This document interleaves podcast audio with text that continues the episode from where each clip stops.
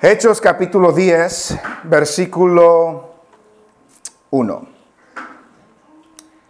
Leemos este pasaje y dice, había en Cesarea un hombre llamado Cornelio, centurión de la compañía llamada la italiana, piadoso y temeroso de Dios con toda su casa, y que hacía muchas limosnas al pueblo y oraba a Dios siempre.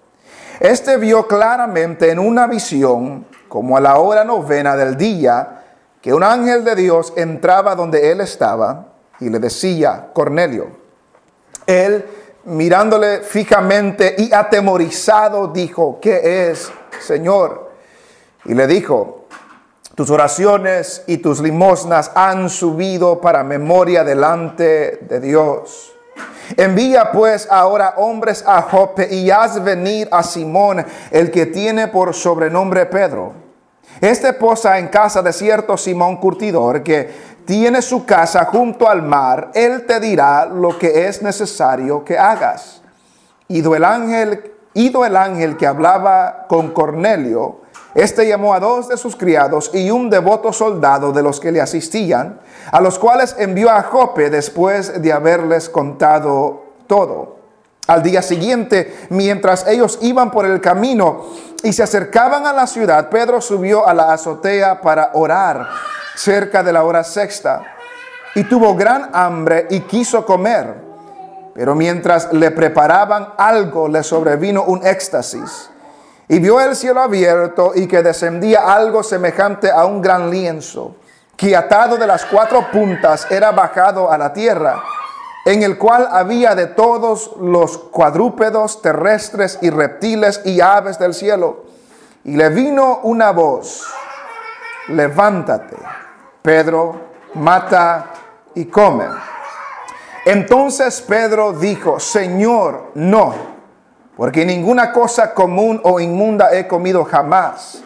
Volvió la voz a él la segunda vez, lo que Dios limpió, no lo llames tú común. Esto se hizo tres veces y aquel lienzo volvió a ser recogido en el cielo. Amén. Pueden sentarse.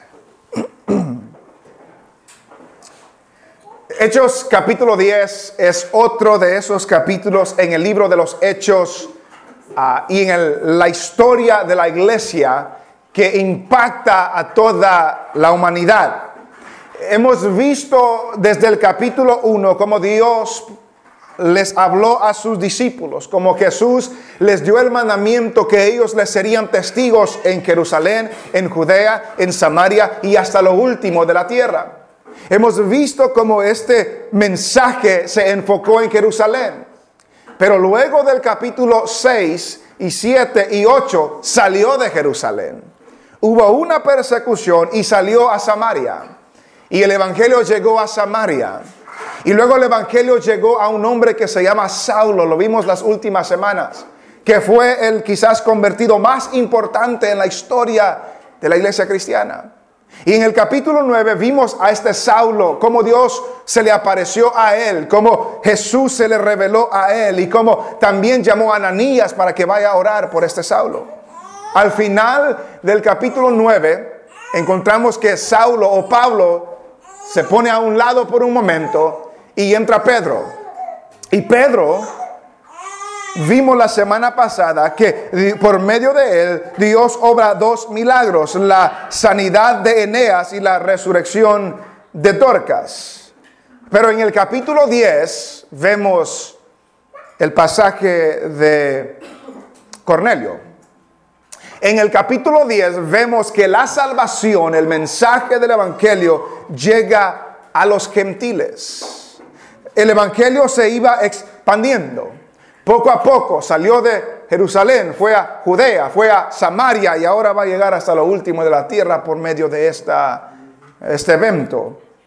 La salvación llega a los gentiles. Este episodio, este capítulo 10, sucede más o menos 10 años después del día de Pentecostés.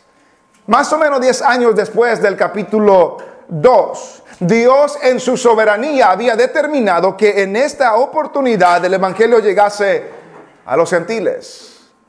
Dios en el capítulo 9 salva al que sería apóstol de los gentiles. Y en el capítulo 10 ahora llega a los gentiles. Este capítulo 10 es largo, no sabía cómo dividirlo, pero vamos a dividir el capítulo 10 en tres partes. La primera parte del día hoy, del versículo 1 al 16. La próxima semana, del versículo 17 al 33. Y luego en dos semanas, del 34 al 48. Pero en esta primera parte, en estos primeros 16 versículos, vemos a dos personas que sobresalen. Vemos a Cornelio y vemos a Pedro. Vemos a dos ciudades. Cornelio estaba en Cesarea, no en Cesarea. Hay personas que dicen Cesarea, no, Cesarea. Pedro está, ah, um, Cornelio en Cesarea y Pedro en Jope. Jope estaba aproximadamente 30 millas al sur de Cesarea. Como hemos visto las últimas semanas, les voy a enseñar un mapa otra vez. Así es que vemos, Jope está aquí, Jerusalén está aquí. Jope está aquí y Cesarea está como 30 millas al norte. Las dos ciudades estaban en la costa. Las dos ciudades estaban a la orilla del mar.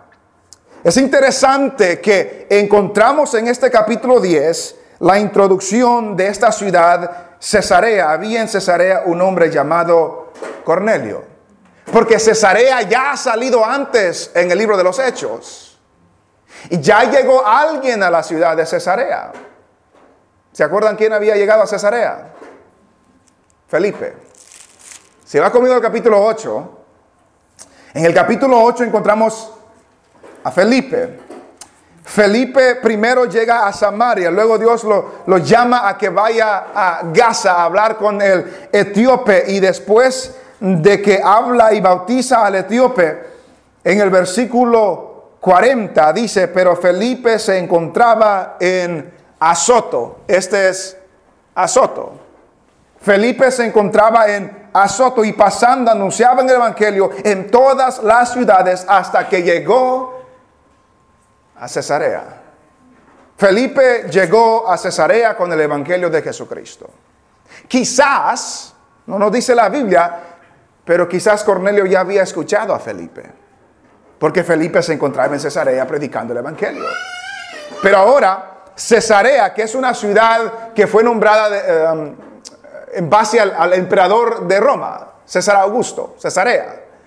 Pero en Cesarea había, había un hombre llamado Cornelio. Y la descripción de Cornelio es una descripción impresionante. La descripción de Cornelio es que era centurión de la compañía llamada la italiana, que era un centurión. Un centurión era una persona que tenía un rango en la militar, romana que tenía a 100, de 80 a 100 soldados bajo su mando.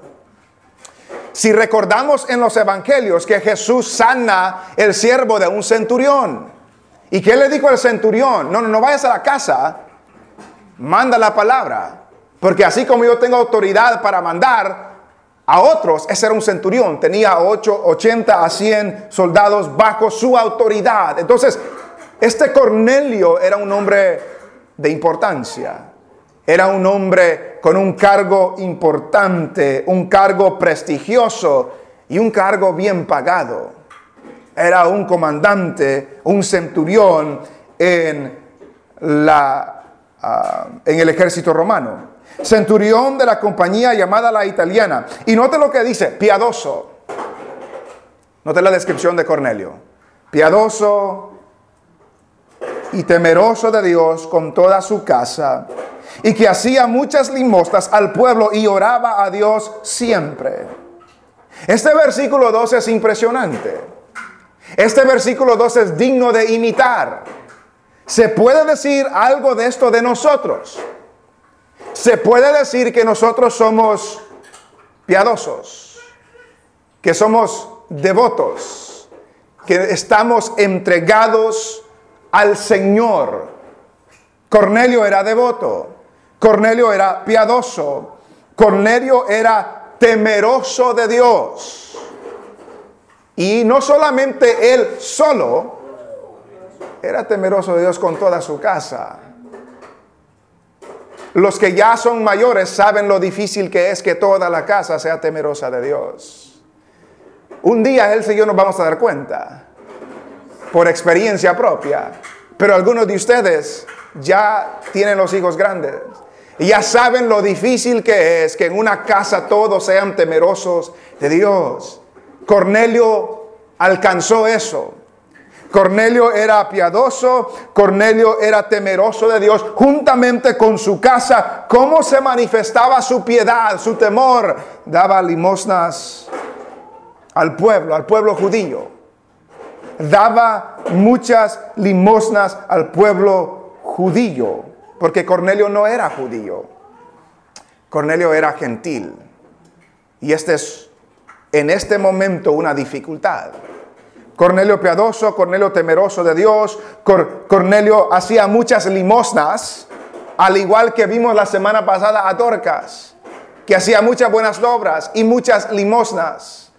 Este Cornelio hacía lo mismo. Y lo último que se dice de este Cornelio es que oraba a Dios siempre. Oraba a Dios siempre. No se nos dice cómo, pero Cornelio conocía al Dios de los judíos. No se nos dice cómo, pero él tenía la disciplina de oración. No se nos dice cómo, pero él oraba continuamente. Era piadoso, era temeroso de Dios, con toda su casa, daba limosnas al pueblo y oraba a Dios siempre. Notamos esa descripción. Notamos dos cosas que él hacía, orar y dar limosnas. Eran dos de tres actos en, la cultura judía que era, que era bien respetado, bien respetable. ¿Se acuerda cuando Jesús hablaba en el sermón del monte? No seas como aquellos hipócritas que oran de esta manera, pero ustedes oren de esta manera. Porque para los judíos el orar continuamente era importante. Cornelio lo hacía.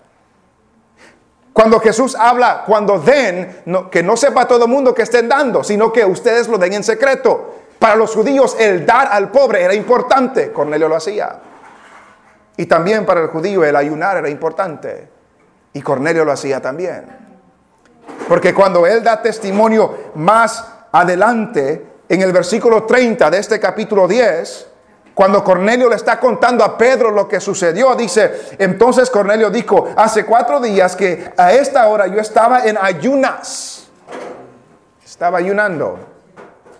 Este Cornelio hacía lo que los judíos tenían por importante. Oraba, daba limosnas y ayunaba. Pero él, aunque hacía todo esto, aunque hacía todas estas cosas, tenía dos problemas Cornelio.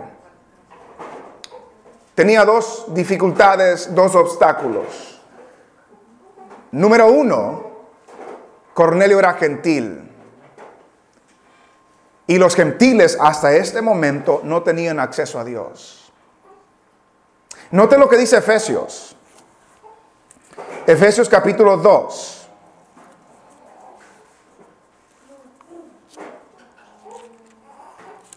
Efesios capítulo 2 y versículo 11.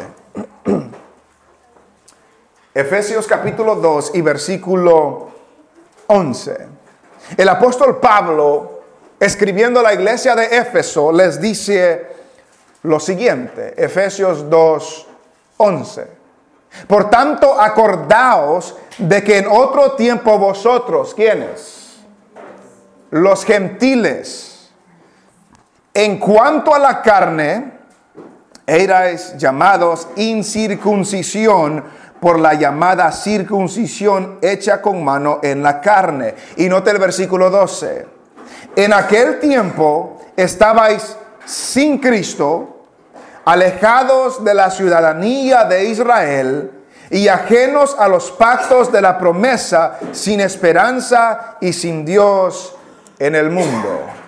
Eso era Cornelio. Eso era usted. Eso era yo. Alejado de Dios, sin esperanza y sin Dios en este mundo. Las promesas de Dios no eran para mí porque yo era gentil. Ese era uno de los problemas de Cornelio. El segundo problema de Cornelio es que aunque era recto, aunque era piadoso, que me atrevo a decir que ninguno de nosotros llena estas cualidades de Cornelio, aunque ni nosotros llenamos estas cualidades, y aunque era recto, Cornelio no era salvo. Hacía muchas cosas buenas que usted y yo ni las hacemos quizás, pero no era salvo. Era recto, pero no era salvo. Hacía muchas cosas, pero no conocía a Jesús. Y no nos vayamos a equivocar pensando que si hacemos muchas cosas buenas con eso es suficiente. No es. Si no conocemos a Jesús, no vamos a ser salvos. Podemos ser piadosos, podemos temerosos de Dios. Hay personas que por alguna influencia, quizás como los criaron, no conocen al Señor, pero todavía respetan las cosas, respetan las cosas de Dios, respetan la iglesia, respetan a los ministros de Dios porque tienen cierto temor de Dios. Hay muchas personas que dan muchas limosnas a los pobres. Hay muchas personas que oran. Pero si no se conoce a Jesús, no es suficiente. No es suficiente. Eso era la dificultad de este Cornelio. Sin embargo, tuvo un encuentro con un ángel. Versículo 3. Este vio claramente en una visión, como a la hora novena del día, que un ángel de Dios entraba donde él estaba y le decía, Cornelio. Note que Cornelio tuvo una visión. Claramente indica que él no hubo confusión, él sabía que era un ángel. La hora novena son las 3 de la tarde, la hora de la oración. Y en esta visión, el ángel que él entraba, donde él estaba, mientras oraba, mientras estaba en ayunas y estaba en su casa, note qué horas eran, las 3 de la tarde, y estaba en ayunas y estaba orando. Y estando en ayunas y estando orando, se le presenta un ángel. Y el ángel lo llama por nombre. Ese ángel de Dios lo llama por nombre Cornelio. Hemos visto este detalle en otros sermones, pero lo repetimos otra vez. El Señor conoce quién es usted.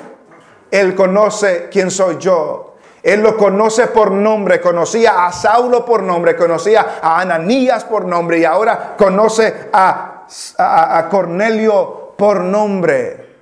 El Señor sabe quiénes somos. El Señor sabe qué hacemos.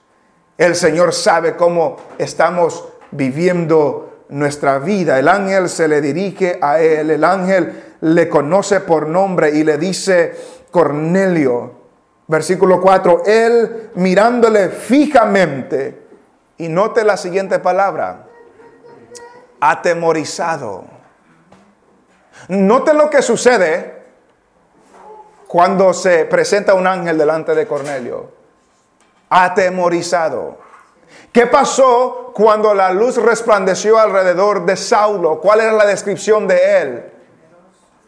Temblando y temeroso contestó. Hago hincapié en esto, hermanos, porque si usted pone cuidado en la televisión, en la radio, por libros, donde sea, hay muchas personas que encuentran ciertas historias que fueron al cielo, que fueron al infierno, que se les apareció un ángel aquí, se les apareció el Señor allá y anduvieron caminando con Jesús y tienen esta vida. Cuando alguien se topa con eh, un ángel, con el mismo Señor Jesucristo, no hay alegría. No hay, no hay risa, no hay gozo, hay temor. Hay temor. Cuando el ángel se le presenta a Juan en Apocalipsis, se postra a sus pies como muerto. Cuando el ángel se le presenta a Cornelio, estaba atemorizado. Cuando la luz rodea y la voz de Jesús habla con Saulo, él estaba temblando y temeroso. Cuando, cuando Jesús se transfiguró en el monte y ahí estaba Pedro, Juan y Jacobo, ellos se postraron temblando, temerosos también. Cuando Dios se manifestó a Israel en el monte Sinaí, ellos vieron que el, monte humeaba y temblaba y habían relámpagos y tuvieron miedo. Y dijeron, Moisés, mejor habla tú con el Señor y, y luego con nosotros, nosotros no nos acercamos. Hermanos, estar delante de Dios es temeroso. Es temeroso. Tenga cuidado de aquellos que dicen que tuvieron una experiencia con un ángel y la cuentan como que si fue como que se reunieron con un vecino. Tenga cuidado de aquellos que fueron al cielo y caminaron con David y caminaron con Jesús y vieron esto, vieron aquello. Las cosas de Dios son tremendas, son temerosas.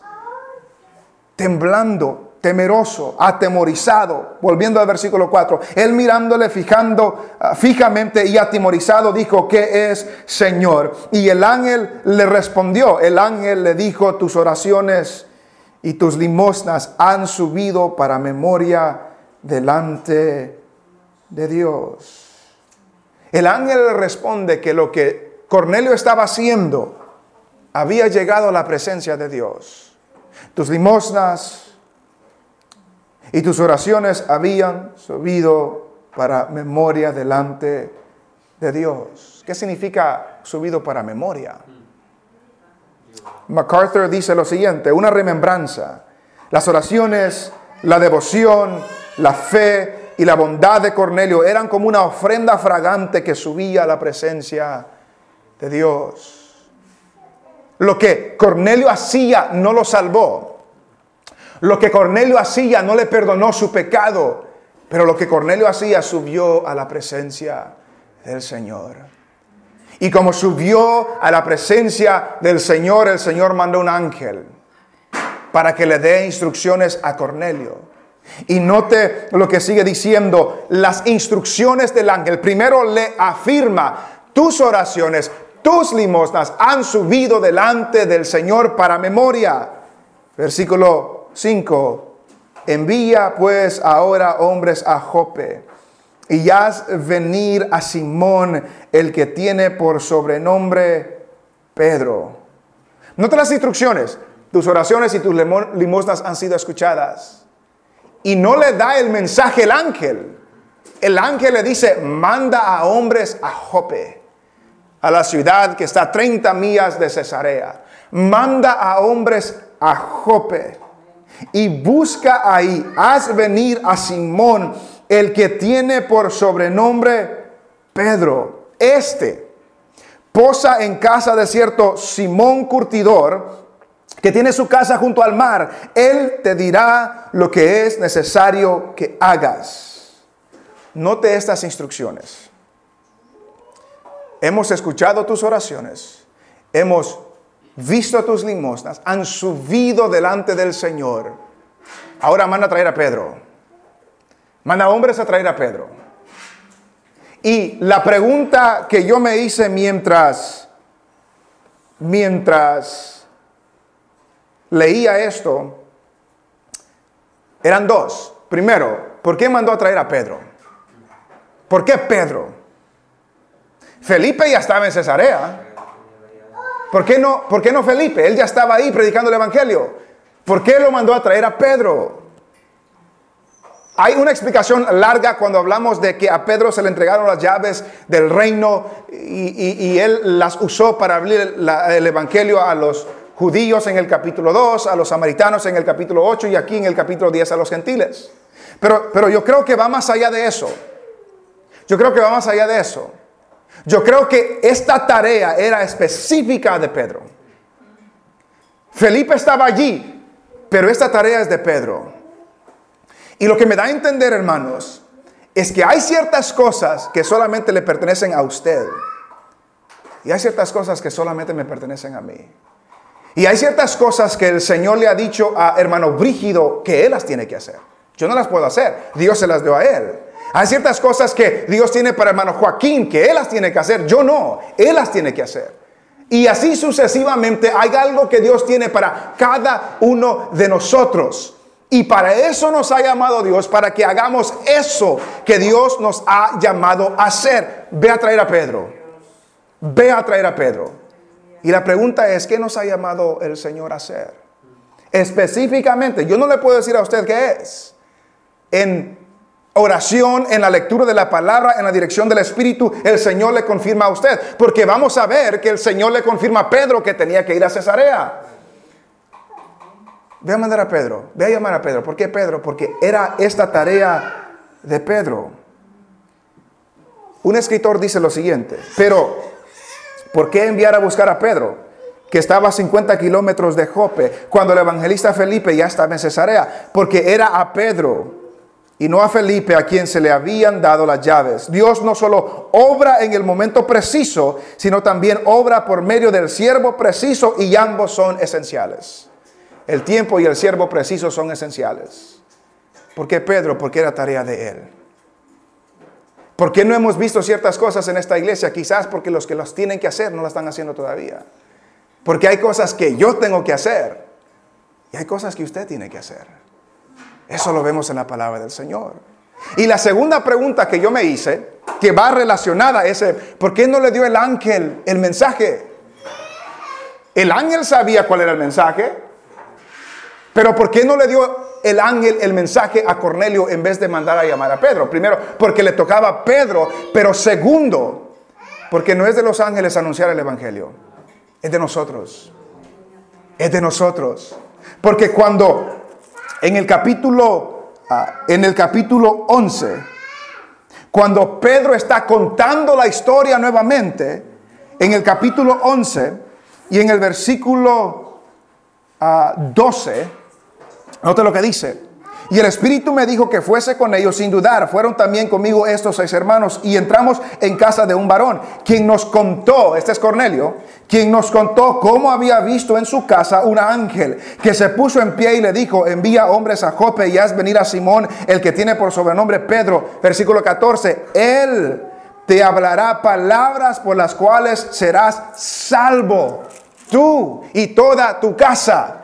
Él te va a hablar palabras por las cuales seas salvo tú. El trabajo de anunciar el Evangelio no es de los ángeles. El trabajo de proclamar el Evangelio es suyo y es mío. Es en lo que Dios nos ha otorgado a nosotros. Un escritor dice lo siguiente, la salvación es una obra divina de gracia, pero Dios obra mediante canales humanos. Los ángeles pueden entregar mensajes de Dios a los hombres perdidos, pero no pueden predicarles el Evangelio. Ese es nuestro privilegio y nuestra responsabilidad. Es un privilegio llevar el Evangelio a los perdidos. Es una responsabilidad también llevar el Evangelio a los perdidos. Tengamos algo seguros, que, que no tengamos duda de esto. Dios no lo necesita a usted. ¿Estamos en claro? Y Dios no me necesita a mí. ¿Eh? ¿Estamos claros en eso? Dios no necesita nada ni a nadie. Él es Dios. ¿Eh? Hay personas que usan ese lenguaje, Dios te necesita, Dios no te necesita. Y Dios no me necesita a mí. Si Dios me necesitaría, hay cosas que Él no puede hacer. Él no me necesita. Y no lo necesita usted. Pero nos da entrada a participar en esta obra. Nos da el privilegio de participar en esta obra. Y como nos ha dado ese privilegio, también nos da la responsabilidad de cumplir lo que usted y yo tenemos que hacer. ¿Por qué Pedro? Porque él era la tarea de él y nadie más. Al igual que usted y yo tenemos una tarea que nadie más puede cumplir. ¿Por qué el ángel no le dio el mensaje? Porque no era del ángel para el mensaje, es de nosotros de dar ese mensaje. Es el privilegio, es los medios que Dios ha puesto para que la salvación llegue a las personas. El ángel le dio esa noticia, le dio ese mandato. Y ahora le manda a que vaya a buscar a Simón. Le dice, Versículo 5 otra vez. Envía pues ahora hombres a Jope y haz venir a Simón, el que tiene por sobrenombre Pedro. Este posa en casa de cierto Simón curtidor, note en casa de otro Simón, que tiene su casa junto al mar. Él te dirá lo que es necesario que hagas. Note que lo manda específicamente a la casa de Simón curtidor. E, el hecho de que es curtidor es importante, pero vamos a regresar a eso. Note que le dice la casa de esta persona, pero no le dice dónde estaba. Le dice que está junto al mar, pero no le dice dónde. ¿Se acuerda cuando Dios habló con Ananías? Cuando Jesús habló con Ananías, se le dice, ve a la calle derecha, esta y esta, esta casa, ahí vas a encontrar a Saulo. Ora por él. Le dio instrucciones específicas a estos. Nomás les dijo, ve a buscar a este Pedro en la casa de Simón Curtidor, está a la orilla del mar y hazlo venir. Pero no le dijo dónde estaba. No, digo, no le dijo la dirección. Le dijo dónde estaba, pero no le dio la dirección. Y nos damos cuenta que no le dio la dirección, porque más adelante en el versículo en el versículo 17 lo veremos la próxima semana, pero dice, y mientras Pedro estaba perplejo dentro de sí sobre lo que significaría la visión que había visto, he aquí los hombres que habían sido enviados por Cornelio, los cuales preguntando por la casa de Simón, llegaron a la puerta. No sabían dónde estaba, llegaron a Jope, ¿dónde está Simón el curtidor? ¿Dónde está Simón el curtidor? Y llegaron a la casa de Simón el curtidor. Ve, envía a estos hombres, posen en casa de cierto Simón Curtidor que tiene su casa junto al mar, Él te dirá lo que es necesario que hagas. ¿Qué es lo que era necesario que haga? Ser salvo. Ser salvo. Recibir salvación. Todas las buenas obras no salvan. Por tan temeroso, por tan piadoso, por tan bueno que era Cornelio, estaba perdido. No tenía entrada al cielo pero el ángel le dice que Dios haya visto lo que has hecho. Y ahora te va a mandar a Pedro para que él te diga lo que debes hacer. ¿Qué hizo Cornelio? Versículo 7. Y el ángel que hablaba con Cornelio, este llamó a dos de sus criados y a un devoto soldado de los que le asistían, a los cuales envió a Jope después de haberles contado todo.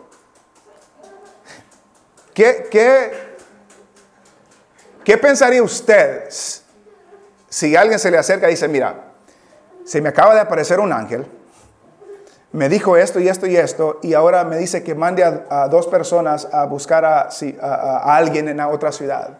¿Qué pensaría usted? ¿Qué pensarían estos tres?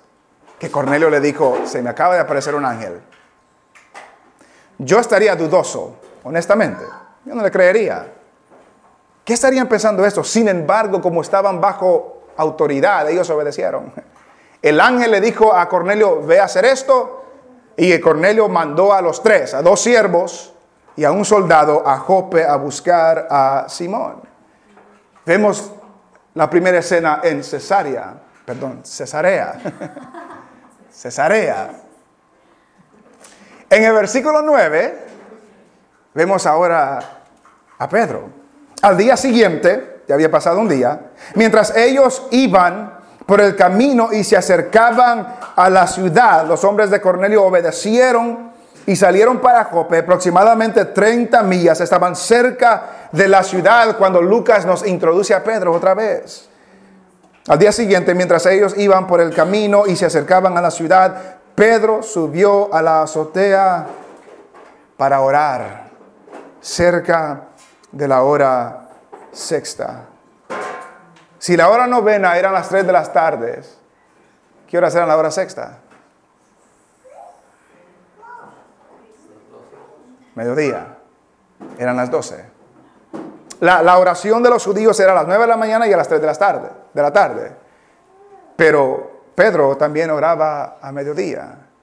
Pedro estaba orando a las doce. Y al día siguiente, mientras ellos iban por el camino y se acercaban a la ciudad, Pedro subió a la azotea para orar cerca de la hora sexta. Y tuvo gran hambre y quiso comer. Pero mientras le preparaban algo, le sobrevino un éxtasis. Pedro tenía gran hambre. Yo nunca le había puesto importancia a este detalle. Pero Pedro tenía gran hambre. Y como tenía gran hambre, quiso comer. Y pidió que le hagan algo de comer. Y mientras le hacían algo de comer, tuvo un éxtasis. Tuvo una experiencia sobrenatural, fuera del cuerpo. Y él vio algo. Versículo 11. Y vio el cielo abierto y que descendía algo semejante a un gran lienzo que atado de los cuatro de las cuatro puntas era bajado a la tierra, en el cual había de todos los cuadrúpedos terrestres y reptiles y aves del cielo. Note lo que dice el versículo 3, 13. Y le vino una voz, levántate, Pedro, lo conoce por nombre, mata y come. Note esto. Pedro con hambre, gran hambre, quería comer, le están haciendo comida, tiene un éxtasis, tiene una visión, tiene algo sobrenatural y ve que el cielo se abre. Esta visión, esta éxtasis venía del cielo. Y ve que desciende algo semejante a un gran lienzo, una sábana, un plato, algo semejante a un gran lienzo que atado de los cuatro puntas era bajada a la tierra. ¿Y qué había en este lienzo? En el cual había de todos los cuadrúpedos terrestres y reptiles y aves del cielo. Y Pedro oye una voz, y la voz que oye lo conoce por nombre Mire la secuencia, mire lo, que vemos que Dios conoce a Saulo por nombre, a Ananías por nombre, conoce a Cornelio por nombre y ahora también conoce a Dios conoce por nombre. Le llama por nombre y la voz le dijo, levántate Pedro, mata y come. Pedro con una gran hambre que quería comer y desciende este, lo que parecía un lienzo, con toda clase de animal, con toda clase de animal terrestre, con toda clase de reptil y con toda clase de ave del cielo. Y le manda la voz y le dice, levántate Pedro, mata y come. En medio del hambre, en medio de una gran hambre, la voz le dice, mata y come. ¿Cuál fue la respuesta de Pedro? No. Entonces Pedro dijo, Señor, no, porque ninguna cosa común o inmunda he comido jamás. No se nos dice quién era la voz. Pudo haber sido un ángel, pudo haber sido el Señor Jesucristo, pudo haber sido... No se nos dice quién fue la voz, pero era una voz que venía del cielo. Y a esta voz que venía del cielo, Pedro le dice no, recibe un mandato, recibe instrucciones y Pedro dice no. Pedro, levántate, levántate, mata y come. Y Pedro dijo no, Señor. Y la explicación que da Pedro es que nunca he comido cosa común o inmunda. Jamás he comido algo común o inmundo. ¿Por qué? ¿Por qué era importante esto para Pedro? Porque era importante de que el Señor le mostrara toda clase de reptil, toda clase de ave, toda clase de cuadrúpedos terrestres. Y que le mandara que mate y come y que Pedro le negara y dijera que no, porque era importante. No voy a extenderme tanto en esto, pero básicamente los israelitas tenían leyes específicas de lo que podían comer y lo que no podían comer. Cuando tenga tiempo, leas el Levítico 11. Levítico 11 habla, pueden comer de este animal, pero no pueden comer de este animal. Pueden comer de aquel animal, pero no pueden comer de este animal. Entonces, para los judíos habían ciertas cosas que ellos podían comer y habían y específicamente carnes. Habían ciertas carnes que ellos podían comer y habían ciertas carnes que ellos no podían comer. Y las que no podían comer eran carnes inmundas, eran carnes impuras.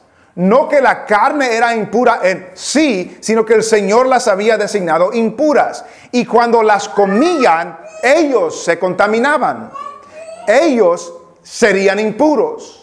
Ellos no estarían limpios delante del Señor. Entonces Pedro, como es un buen judío, le dice, no, no Señor, yo nunca he comido alguna carne inmunda o común.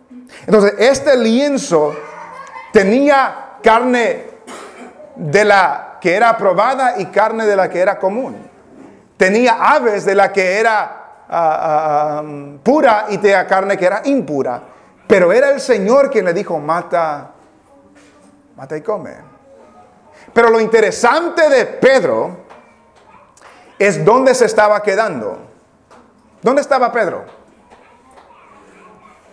¿En la casa de quién? En la casa de Simón. ¿Qué hacía Simón? ¿Cuál es la descripción de este Simón? Curtidor. ¿Saben qué es un curtidor? Un curtidor era alguien que tomaba la, piel de animal, animal muerto, y las convertía en cuero. Trabajaba con la piel de animal muerto. En la ley, ¿qué pasaba con aquellos que tocaban a un animal muerto? Inmundos. Entonces, Pedro, Pedro, nunca has comido nada inmundo, pero te estás quedando con un curtidor que toca animales muertos siempre y él siempre está inmundo porque siempre toca carnes y te estás quedando en la casa de él, pero no puedes comer esta carne porque nunca has comido ninguna carne común o inmunda. Note lo difícil que era cumplir la ley completamente. Pedro podía decir, yo nunca he comido esto, sí, pero estás ahí viviendo o compartiendo con un curtidor que es inmundo, porque toca pieles de animales muertos. Pero ahí estaba Pedro. Y lo interesante de esto también es que a Pedro se le había olvidado de que el Señor Jesús ya había purificado todas las carnes. Vaya conmigo a Marcos.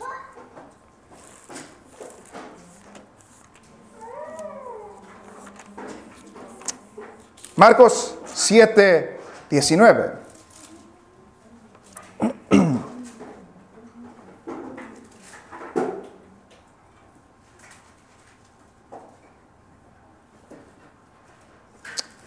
Marcos 7, 19.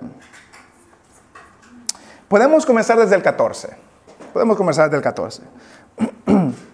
Jesús hablando dice, y llamando así a toda la multitud, les dijo, oídme todos y entended. Nada hay fuera del hombre que entre en él que le pueda contaminar, pero lo que sale de él, eso es lo que contamina al hombre. Si alguno tiene oídos para oír, oiga. Cuando se alejó de la multitud y entró en casa, le preguntaron a sus discípulos sobre la parábola. Él les dijo, también vosotros estáis así sin entendimiento. ¿No entendéis que todo lo que lo de afuera que entra en el hombre no le puede contaminar? Porque no entra en su corazón, sino en el vientre y sale a la letrina. Esto decía, haciendo limpios todos los alimentos. Esto, esto decía, haciendo limpios todos los alimentos. Jesús ya había declarado que los alimentos todos eran limpios, pero a Pedro se le había olvidado eso. Y otra vez el Señor le tiene que volver a enseñar. No, no, no. No son impuros los alimentos. Las cosas están cambiando.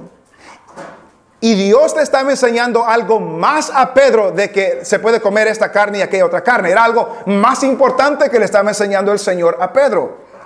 Y luego en el versículo 15, volviendo a Hechos 10, Pedro le responde, no, Señor, porque ninguna cosa común o inmunda he comido jamás.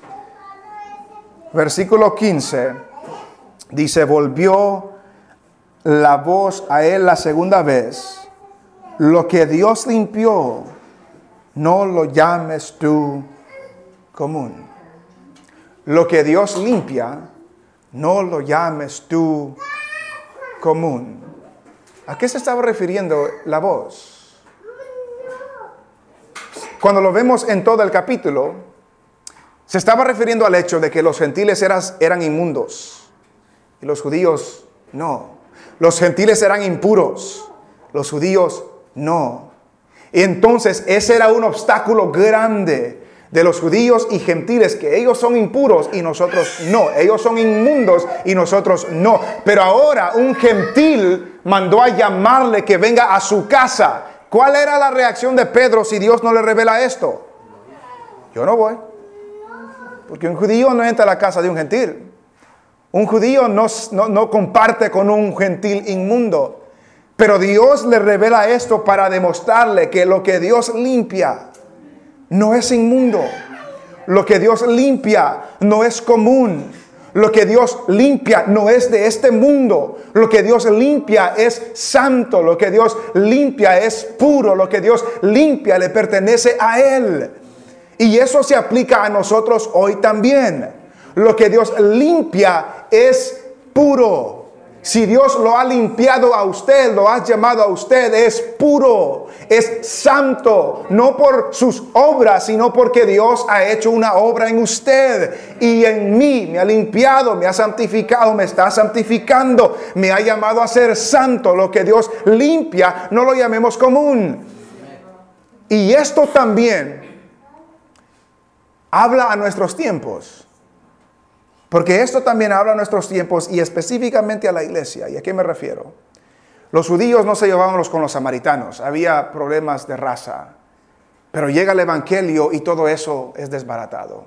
Los judíos y gentiles no se llevan entre sí. Pero ahora el Evangelio tiene que llegar a los gentiles y para que llegue a los gentiles tiene que ir Pedro a hablarle a los gentiles acerca del Evangelio. Pero Pedro no va porque son inmundos. Hay un problema, no me puedo juntar con ellos y Dios le demuestra, no. Cuando yo limpio a alguien, ese alguien es puro. Las distinciones se terminan. Las rivalidades se terminan, las enemistades se terminan, los prejuicios se terminan. Y lo digo esto porque vivimos en una cultura donde hay muchos, muchas expresiones racistas, muchas expresiones malas de una raza a otra raza, de los mexicanos con los salvadoreños, de los americanos con los afroamericanos. Hay toda clase de, racismo hoy en día y eso es abominable, pero es más abominable en la iglesia. Porque en la iglesia lo que Dios limpia no es común. Lo que en la iglesia Dios purifica ya no es impuro. Y eso no importa de dónde sea la persona. Todos nosotros cargamos prejuicios de diferentes razas, de diferentes personas, de diferentes, de, diferentes nacionalidades. Hemos visto últimamente al presidente de los Estados Unidos decir cosas que son terribles. Pero aún esas cosas de una u otra manera se dicen entre cristianos también. Y eso no debe ser así. Lo que Dios limpia independientemente de donde sea es limpio es de Él y como es de Él, es mi hermano y es mi hermana, no importa de dónde sean. Lo que Dios limpia, no lo llamemos común. Cualquier enemistad que había de racismo fuera cuando estábamos en el mundo, cuando no le pertenecíamos al Señor, queda allá. No se trae a la iglesia. Porque la enseñanza para Pedro es eso. Este gentil lo voy a limpiar y como lo voy a limpiar, va a ser tu hermano.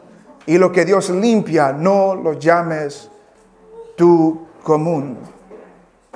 Versículo 16. Esto se hizo tres veces. ¿Qué se hizo tres veces?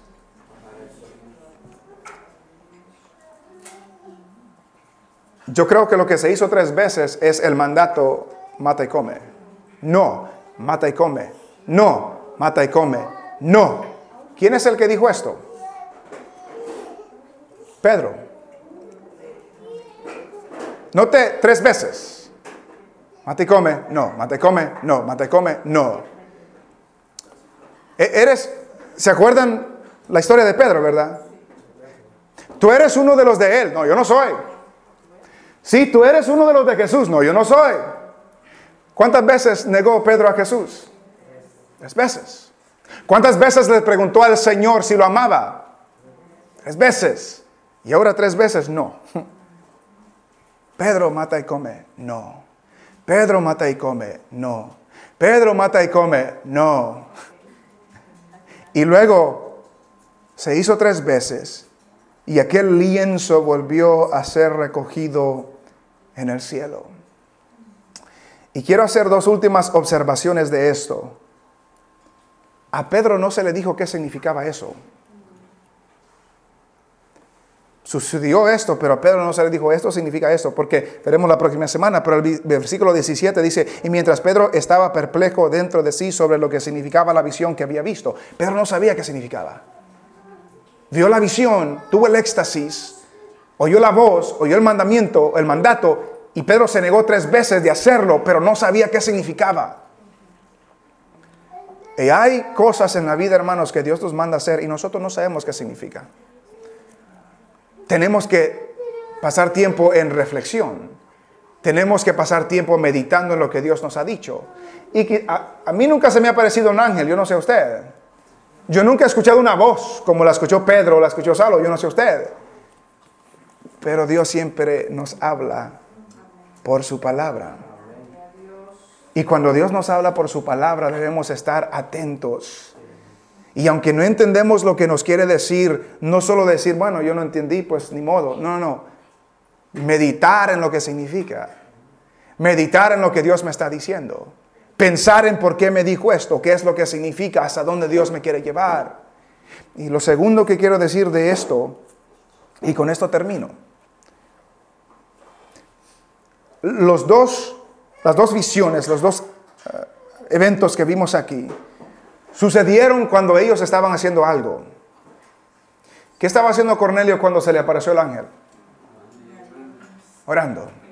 ¿Qué estaba haciendo Pedro cuando tuvo el éxtasis? Hay cosas que suceden solamente cuando oramos. Hay cosas que suceden solamente cuando oramos. Y la pregunta para nosotros es si no hemos si no ha sucedido cosas en nuestra vida, quizás no como estas, pero si no han sucedido cosas en nuestras vidas, ¿será porque no estamos orando? ¿Será porque no estamos escuchando su voz? ¿Será porque no estamos atentos a lo que Él nos quiere decir? Pedro estaba orando, Cornelio estaba orando. ¿Qué estaba haciendo Saulo cuando estaba en Damasco esperando a Ananías? Orando. ¿Qué se le dijo a Ananías que haga por Pedro? Ora por él. Ponle las manos para que reciba el Espíritu Santo. Cornelio orando, Pedro orando. Un énfasis que pone la Biblia en la oración, hermanos. Que usted y yo no la ponemos. Si somos honestos, no la hacemos. Y hay cosas que solamente van a suceder cuando oramos. Y hay cosas que solamente se van a quebrantar cuando oramos. Y hay hoyos en donde nos hemos metido que solamente vamos a salir de ahí cuando oramos. No perdamos de vista eso. La oración eficaz del justo puede mucho. ¿Qué aprendemos de esta primera parte del capítulo 10? Hay un trabajo que le pertenece a usted. Hay un trabajo que me pertenece a mí. Yo no puedo hacer el trabajo suyo usted no puede hacer el trabajo mío. Al igual que era Pedro quien tenía que ir, hay algo que usted tiene que hacer. Y hay algo que yo tengo que hacer. Hay un privilegio que tenemos de anunciar el Evangelio que los ángeles no lo tienen. Pedro habla de que hay cosas que los ángeles, de esta salvación, los ángeles anhelan conocer, anhelan aprender, anhelan anunciar. Pero no pueden. Ese privilegio es de nosotros que aprendemos, el Señor derriba barreras. El racismo, el prejuicio contra otras personas por cualquier situación no es bíblico, no es de cristianos. Dios lo que limpia, lo purifica. Lo que Él limpia no es común. Si Dios lo ha limpiado a usted, usted no es común. Si Dios no lo ha limpiado, usted es común. Pero si Dios lo ha limpiado, ya no es común. Y lo último que aprendemos es que la oración, cosas suceden cuando hay oración. La oración de Cornelio era constante. La oración de Pedro era constante. Hay cosas que suceden solamente cuando usted y yo oramos. Y el Señor nos dé la capacidad y la habilidad de poder cumplir esa realidad en nosotros, en nuestras vidas.